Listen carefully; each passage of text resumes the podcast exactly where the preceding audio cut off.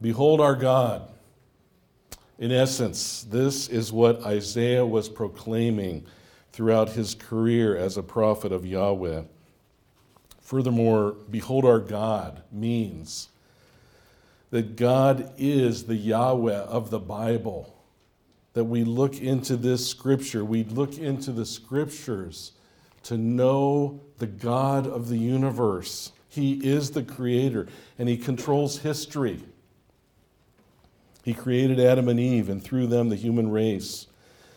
And because humans have rebelled against their creator, judgment is coming. But God, in his mercy, has provided a way to avoid his terrible judgment. And so he sent his son, our Lord Jesus Christ, Jesus the Christ, the Messiah, to die for our sins and to offer eternal life for all who would believe. We're looking at Isaiah, and Isaiah is scripture. It's holy scripture. It's inspired by God. And we look into our Old Testaments to find the foundation of the New Testament. My desire so often, you know, is to open the New Testament because it's written to the church and it's just written directly to us. The application is so much easier. But we need to be students of all of Scripture. We need to declare the, the whole counsel of God. Isaiah's mission was to declare the judgment of Yahweh. Now, Yahweh is also known as Jehovah.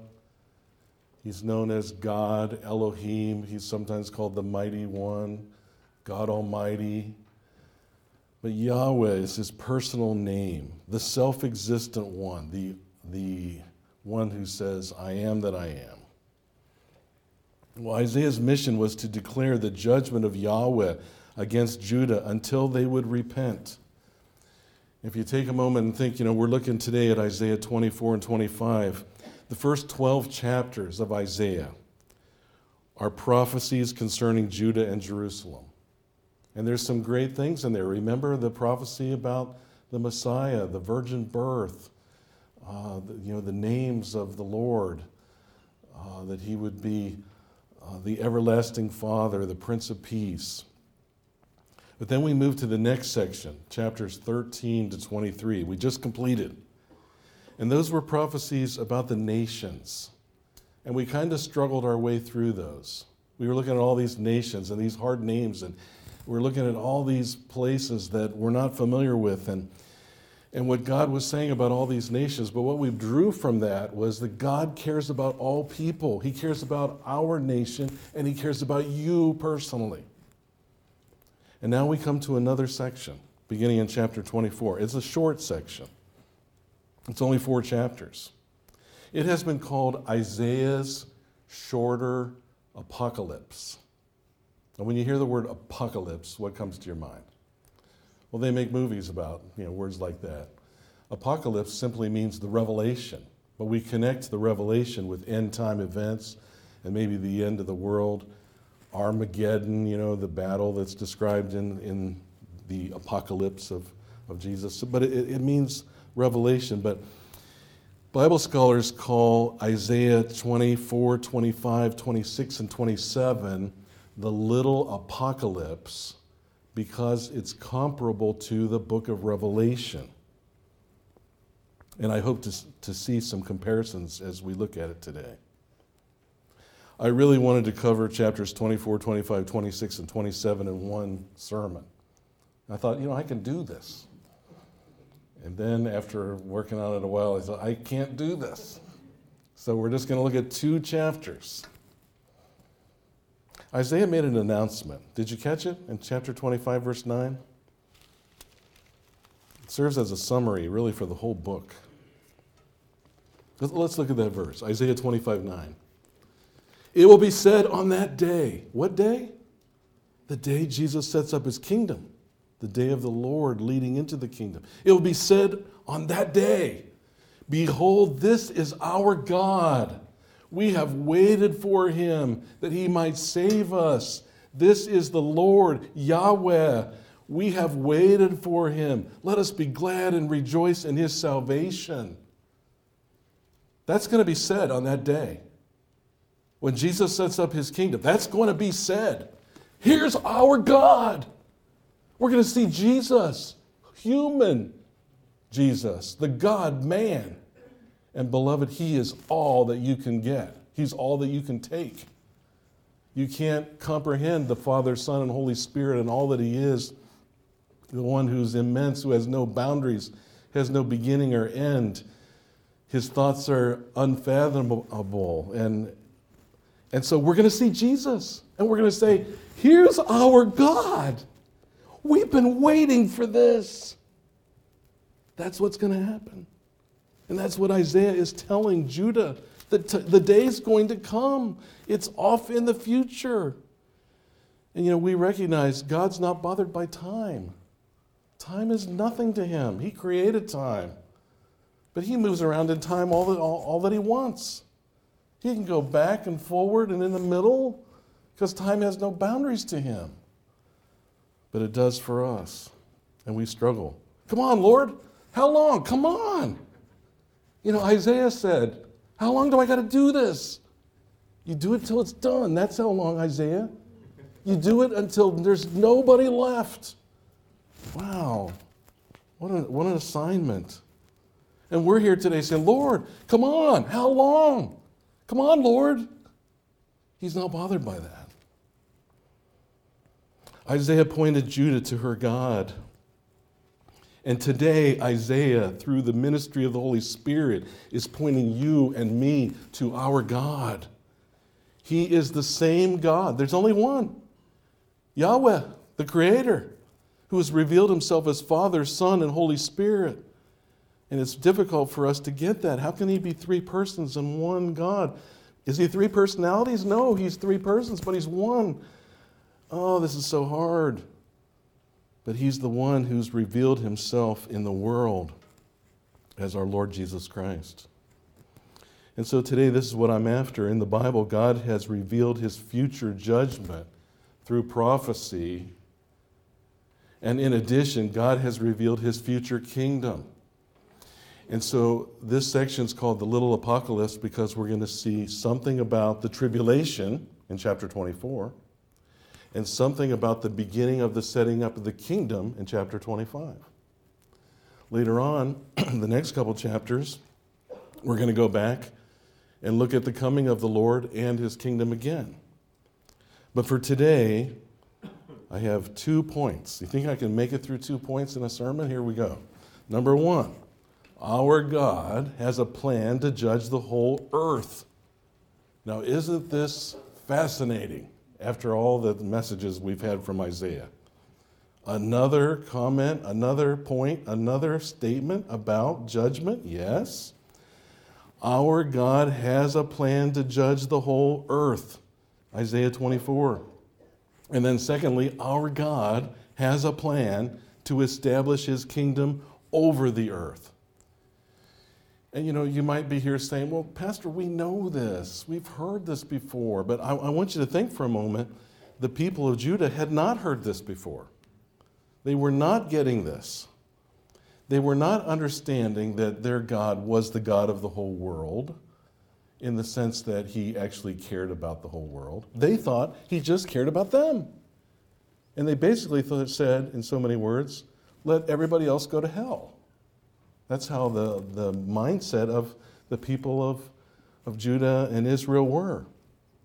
God, you're our God. We know you're the only true God, but we don't care about these other people. Would you just get rid of them? And God said, No. In fact, I'm going to save them. I'm going to save many of them. And so, not only did they think we would just like to have our own special little kingdom here and let everybody else leave us alone, God says, No, my kingdom's going to be the whole earth.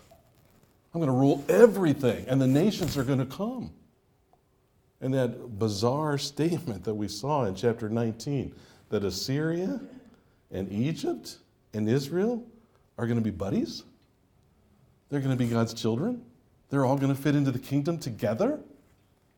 For the Jewish mind, that's like, this is absurd. Who is saying this? God is. And so we look together at Isaiah 24. Now, we haven't read it yet. We read 25. 24 is a little bit longer. But we see this that our God has a plan to judge the whole earth. So let's start with this first few verses. Isaiah 24 1, it says, Behold, the Lord will empty the earth and make it desolate, and he will twist its surface and scatter its inhabitants. And it shall be, as with the people, so with the priest, as with the slave, so with his master, as with the maid, so with her mistress, as with the buyer, so with the seller, as with the lender, so with the borrower, as with the creditor, so with the debtor. The earth shall be utterly empty and utterly plundered, for the Lord has spoken this word. Now, this, here, this is something to think about. This is Isaiah saying this somewhere around 712 BC, 700 years before Christ. And he's telling the people of Judah there's coming a day when the whole earth is going to be made desolate. Now, can you see why this is called the little apocalypse? Because if you've read the book of Revelation, you know that the most of the book of Revelation is devoted to the destruction of the surface of the earth. It starts in Revelation 6 and goes all the way through Revelation 19. There are three main series of judgments that are revealed that Jesus himself showed John and said, This is what's going to happen in the end of time. First, there was the, the, the seal judgments, then there were the trumpet judgments, and then the bowl judgments. And in between the declaration of all that stuff, there was many other interesting things that comes out in the book of Revelation about what's going to happen in the end times. Well, here, this text begins with the Lord's going to empty the earth and he's going to twist its surface. Does that sound normal? Does that sound encouraging? Does that sound like something that you would like to experience? No, it doesn't, does it? By the way, the word for earth, that's used there in verse 1, can also be translated land. Earth and land are the same meaning in Hebrew. It's the word eretz. Eretz. But the context determines whether we're talking about the land of Israel or the earth, all the land of the planet. And as you read this chapter, you come away with, oh, this isn't just Israel. This is the whole world. And that's why it's translated 18 times in this chapter as the earth. This word is used again and again and again so that you can't miss the idea that God's going to do something with this earth. Now, I know there's a lot of people that are worried about our planet and all the pollution and all the bad stuff that human beings do, and we should be people who are conservative and care about clean water and clean air. We should be caring about that. You can take those things a little too far sometimes. We, we are to be, I mean, we're commissioned by the Lord to take care of the earth. We should be kind to animals. Now, we don't worship animals. I remember, I, you know, I come up with things I think, should I really say this or not? But why do I do that to myself? But I remember one Sunday morning, years and years ago, wasn't here. This dear lady, the church, came up to me with tears in her eyes. I'm getting ready to go preach, you know, this is like five minutes before the service. It happens to me sometimes. And she says, Pastor, I'm really concerned. And the tears are running down her eye, and I'm like, oh man, what's going on? She says, I was just listening to a documentary about how pigs are mistreated. I was like, Excuse me? pigs, you know, animals, pigs, they're mistreated by farmers. I said, Oh, yeah, I, could, I could imagine that. well, what are we going to do about it? I'm like, I'm going to go preach in a minute. I don't know what I'm going to do about the pigs, but, but I mean, seriously, we should be concerned about pigs. I mean, I was talking to you about going in the chicken coop, you know, on this farm of our friends, and I never saw thousands of chickens all stuck together like that before, and maybe, you know, maybe that's not the best thing. Yeah, we should be concerned about things like that. But we can't solve all those problems of the world, you know? And we need to realize that God is in control of the world. We are to be kind to be animal to, to kind to animals, and we should always be humane toward animals. I mean, God teaches that. I mean, we should be the picture of kindness. But don't make that your life goal to save the pigs. Okay? I mean, we've got to keep a balance here. What's the main thing? Now, the scripture teaches there's coming a time when God's going to renew the earth. You know? I mean, Peter said God's going to destroy the earth with fire. Now, remember when God destroyed the surface of the earth with water, in Noah's flood, and then he gave the promise that he would never do that again. And he won't. Because he already knew the next time he's not going to use water, he's going to use fire. And he's going to redo the surface of the earth and prepare it for the eternal state. The good news is God's going to fix things. The bad news is those that are on the earth at the very end time are going to experience horrible things. The judgment of the entire earth is an important theme in Scripture, it's important in the prophets. Jesus referred to this end time, ultimate judgment time in Matthew 24 9 and verse 21. He called it the Great Tribulation. Revelation, as I said, chapter 6 through 19 are devoted to the same subject. God's going to pour out his wrath on the earth, and really there's a couple of purposes that he's got. Number one, He's going to cleanse for himself the people of Israel and call them to himself as a nation. That doesn't mean every Jewish person is going to be saved, but at that time, all Israel will be saved in the sense that they will come to the Lord massively as a nation. That's one of his purposes. The second purpose for God to destroy the earth is to punish the Gentile nations who persecuted his people. What does that say to us about our relationship to Israel? God cares about Israel, and we should too. And then the third purpose of why he's going to destroy the earth is because of all the mess that we've made out of it. He's going to fix it and cleanse it and make it perfect. He's going to return it to what it once was. Can you imagine getting to see what the Garden of Eden was actually like? you're going to get to. The tree of life that was there in the garden appears in the eternal state, in the new Jerusalem, the new everything at the end of the book of Revelation. So, so there's purposes here. And so, what goes on in this chapter, Isaiah prophesies that the Lord's going to empty the earth, He's going to make it desolate. And, you know, you read here these first six verses uh, you know, notice uh, verse 4 the earth mourns and withers, the world languishes and withers, the highest people of the earth languish.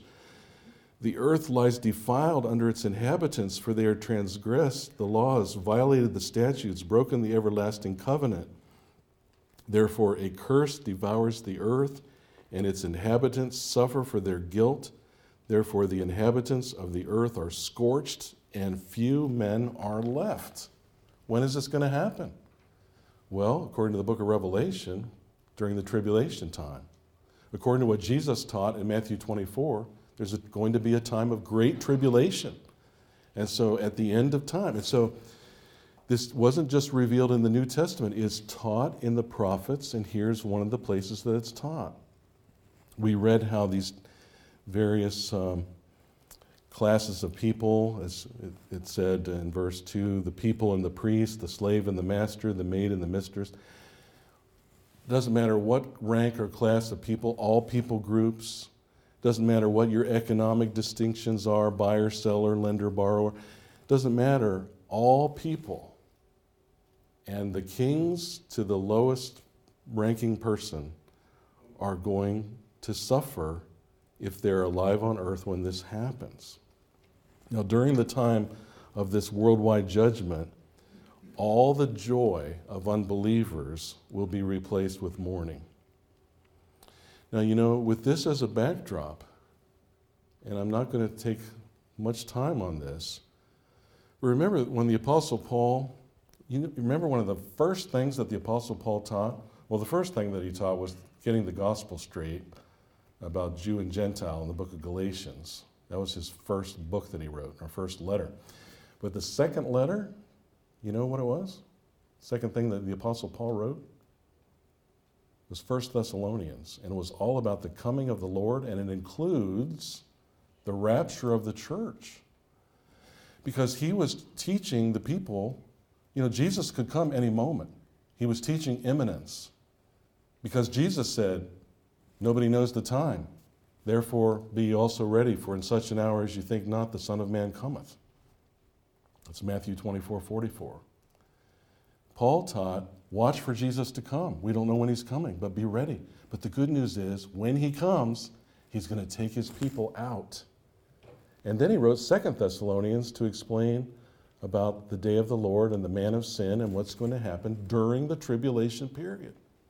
Now, that's not my main lesson today, but I don't want you to miss that because the backdrop here is God speaking through Isaiah to Judah, specifically how this relates to Israel in their unbelief. And the unbelievers are not going to be taken out. And Isaiah is talking to people who don't believe. And what he does say is if you're here when this happens, all joy will be removed. Notice verse 7. The wine mourns, the vine languishes, all the merry hearted sigh. The mirth of the tambourines is stilled, the noise of the jubilant has ceased, the mirth of the lyre is still. No more do they drink wine with singing. Strong drink is bitter to those who drink it. The wasted city is broken down. Every house is shut up so that none can enter. There's an outcry in the streets for lack of wine. All joy has grown dark. The gladness of the earth is banished. Now remember, this is poetry. This is prophecy.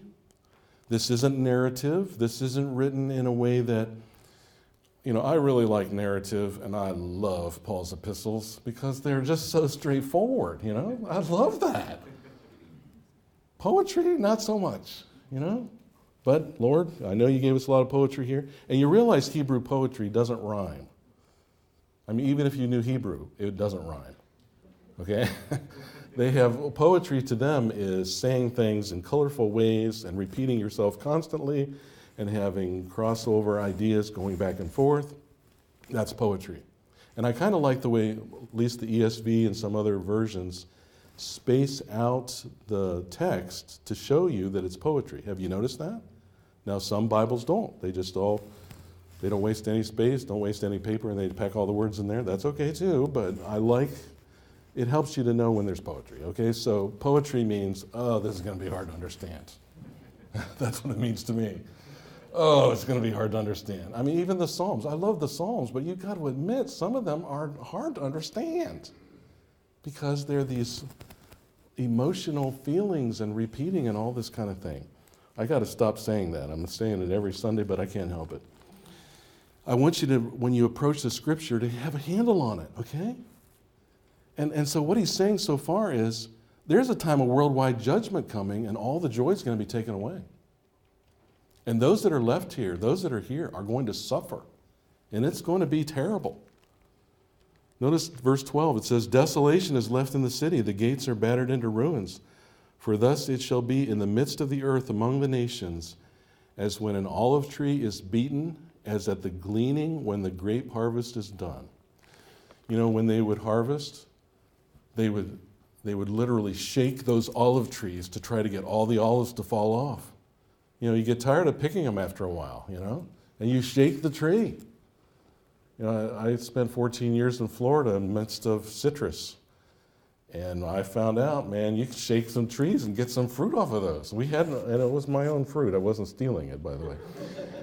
by the, um, here's another short aside. But one of the men of our church grew up in the town there, and it used to be that kids could go and pick a couple of oranges, you know, off somebody's tree, and nobody said anything.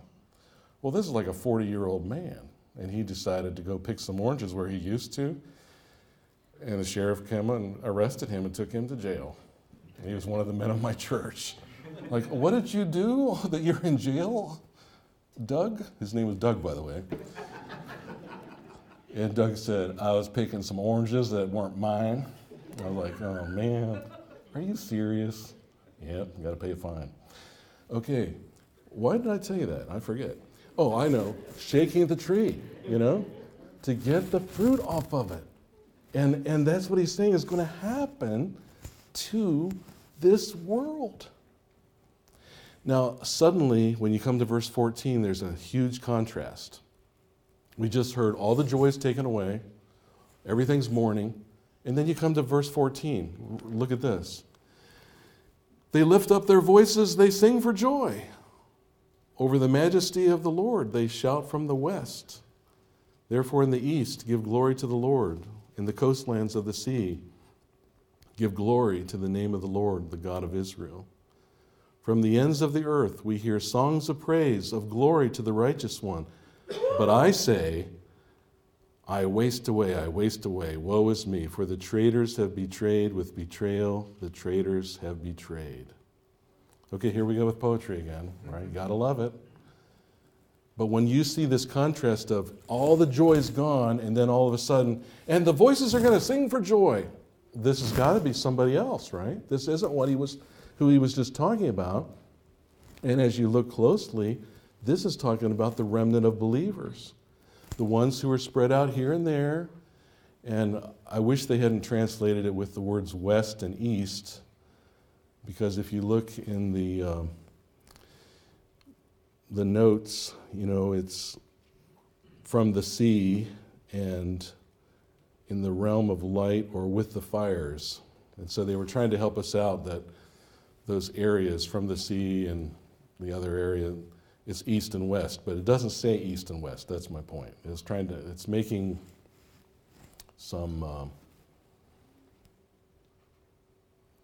in addition to translating, it's trying to help us to explain it. But the point of this section is there will be joy and praise from believers. And during the tribulation period, according to the book of Revelation, many people will be saved and they're known as tribulation saints. We also read that there will be praise up in heaven, according to Revelation 7 9 to 12, that all of a sudden out of heaven comes praise. And you almost wonder, could that be referring to that? But the text seems to make it clear it's believers who are still on the earth. They're the minority, they're not the main ones that are in mourning. Verse 17 then goes right back to the idea of the desolation. And so you've got these couple verses of believers will find some joy and help. But verse 17 goes right back to the unbelievers. Terror and the pit and the snare are upon you, O inhabitant of the earth. He who flees at the sound of the terror shall fall into the pit, and he who climbs out of the pit shall be caught in the snare. For the windows of heaven are opened, and the foundations of the earth tremble. The earth is utterly broken, the earth is split apart, the earth is violently shaken, the earth staggers like a drunken man, it sways like a hut. Its transgression lies heavy upon it, and it falls and will not rise again. On that day, the Lord will punish the host of heaven in heaven and the kings of the earth on the earth. They will be gathered together as prisoners in a pit. They will shut up in prison, and after many days they will be punished. Then the moon will be confounded, and the sun ashamed, for the Lord of hosts reigns on Mount Zion and in Jerusalem, and his glory will be before his elders. What do you make of this section? the desolation of the earth will continue until the Lord completes it. Excuse me.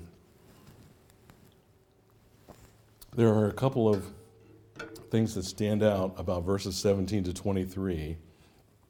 First of all, the word earth is used eight times in seven verses.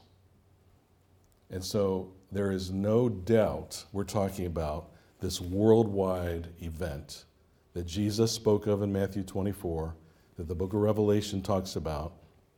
And that's why we really look at Isaiah 24 as a backdrop prophecy about the tribulation period.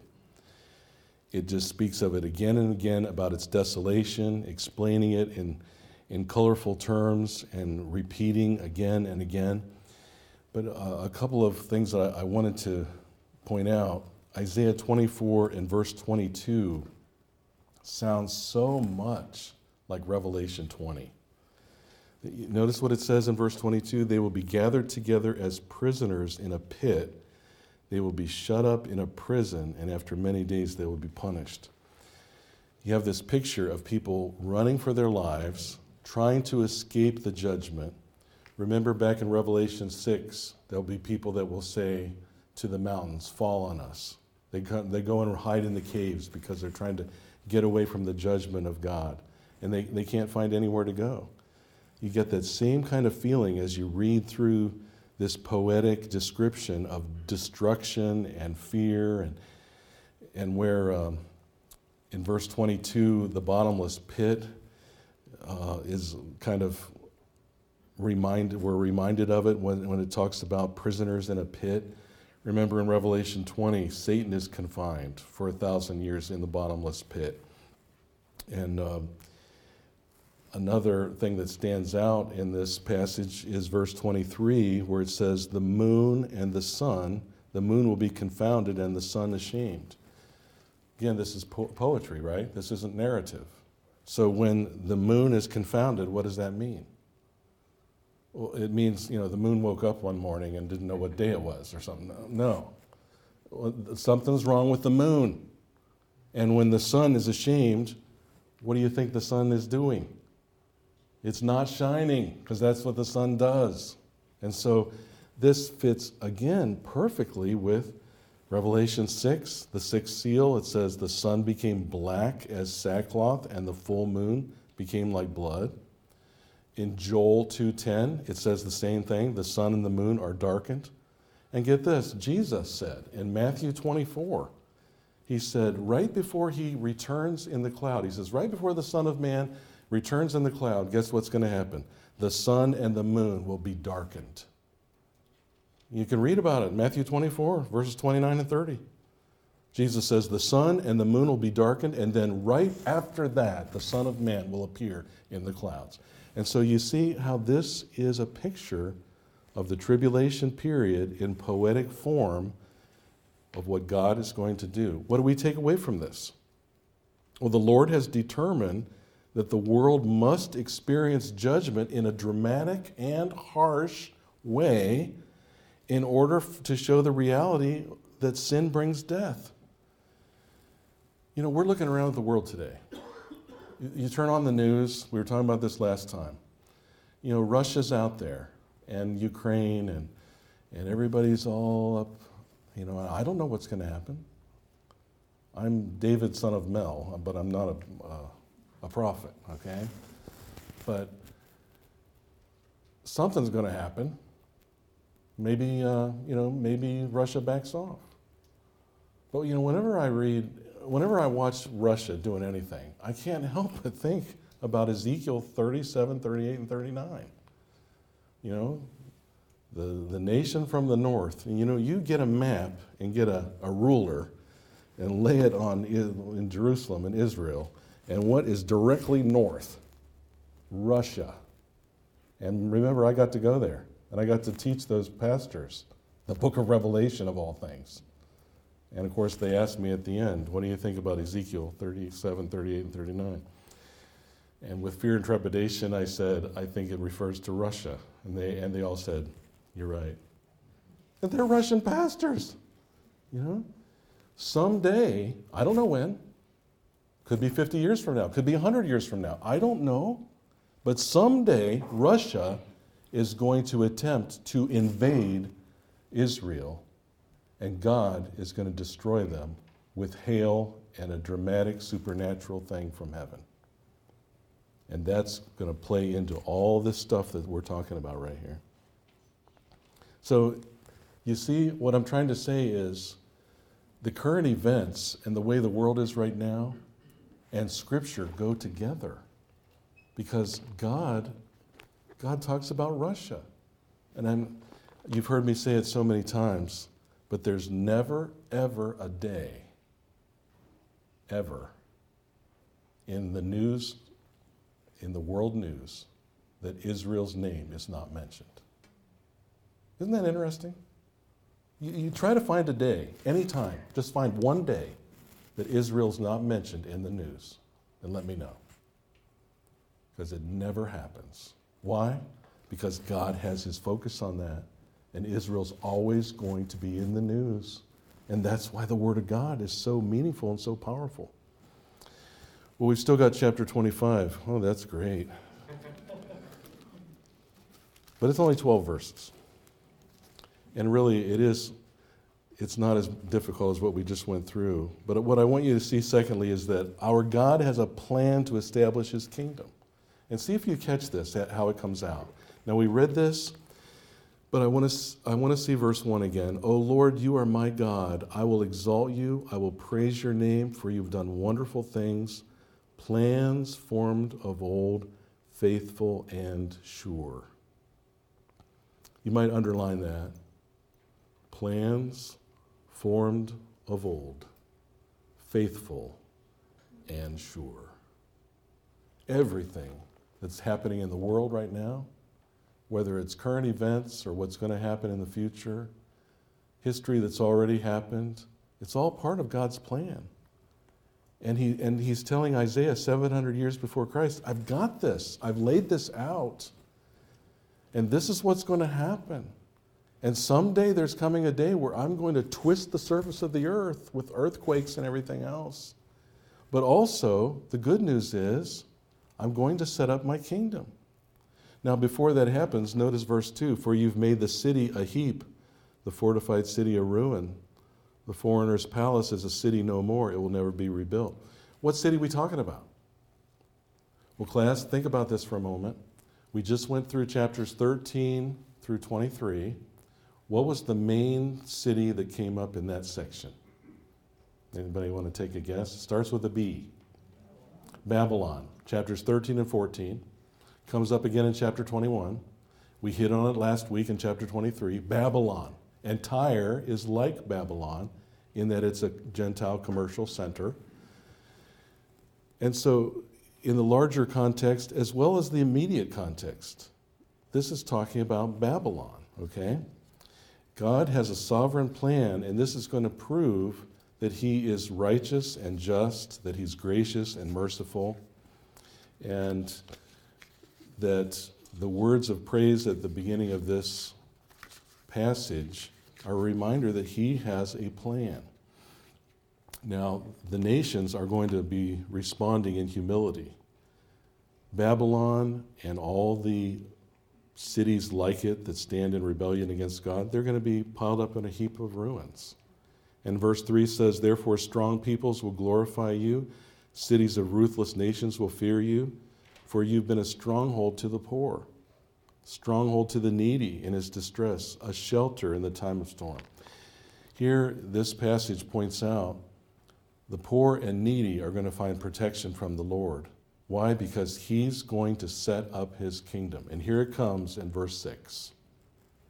On this mountain, the Lord of hosts will make for all peoples. You see that?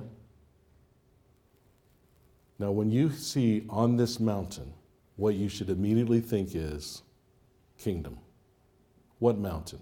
Mount Zion, Jerusalem, where Jesus the second David is going to come and set up his kingdom. And so when you read on this mountain, you think Zion, kingdom. And, and he says, it's going to be for all people. And what's he going to do? He's going to make a huge feast. It's going to be a celebration. And it's going to be a celebration celebrating two things. One is the fear of death. Death is going to be swallowed up in victory. By the way, this is the verse from which the Apostle Paul wrote 1 Corinthians 15 54 when he says, uh, oh, uh, oh, death, death is swallowed up in victory. Oh, death, where is your victory? Oh, death, where is your sting? This is the thought behind Paul's teaching there. It goes on to say um, in verse 7 He will swallow up on this mountain the covering that's cast over all peoples, the veil that is spread over all nations. Well, what's the covering or the veil?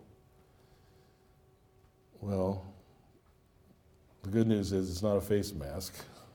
It's the veil of death is going to be removed, the shroud of death, and also the veil that covers up the eyes of the unbelievers. So the Lord's going to swallow up death forever. And notice what he says next. And the Lord God will wipe away tears from all faces, and the reproach of his people he will take away from all the earth, for the Lord has spoken. Again, Revelation 7:17 says God will wipe every tear from their eyes. He already said that back here in Isaiah. He's going to swallow up death. And Paul quotes that in 1 Corinthians 15. He's going to wipe away every tear. John writes that in Revelation 7:17. the long-awaited salvation of the Lord then will become a reality for those who survive that horrible situation. We, believers in Christ, will already be with the Lord. We are not going to see this tribulation period. But verse 9 says, It will be said on that day, Behold, this is our God. We've waited for him that he might save us. This is the Lord. We've waited for him. Let us be glad and rejoice in his salvation. Again, to reference 1 Thessalonians 4 13 to 18, the dead in Christ will rise first, will be caught up, meet the Lord in the air, so shall we ever be with the Lord. And then when the Lord returns, according to Revelation 19, he's going to come on a white horse and he's going to bring all the saints with him. It's going to be some awesome time, and you and I are going to experience that. Just realize if Jesus would come tonight, there's seven year tribulation coming up, and we're seven years away from the kingdom. And we're going to rule and reign with Christ in glorified bodies over people in their mortal bodies who will enter the kingdom that way. It's amazing to think about. This verse 9 is, it could be the key verse of the whole book. Behold our God. Behold, this is our God. We have waited for him that he might save us. This is Yahweh. We have waited for him. Let us be glad and rejoice in his salvation. This is the message. And beloved, this is our message. You see, you don't have to turn to the New Testament to get the gospel because it's right there. What did the apostles preach? They preached Isaiah and all these passages as then they wrote the New Testament. He goes on to say that the hand of the Lord will be on this mountain in verse 10. He mentions Moab being trampled down. And you know, Moab is just representative of those nations that we just went through in chapters 13 to 23, the nations of rebellion against God. And you know, Moab's going to continue to rebel like some of them. When it says in verse 11, he will spread out his hands in the midst of it.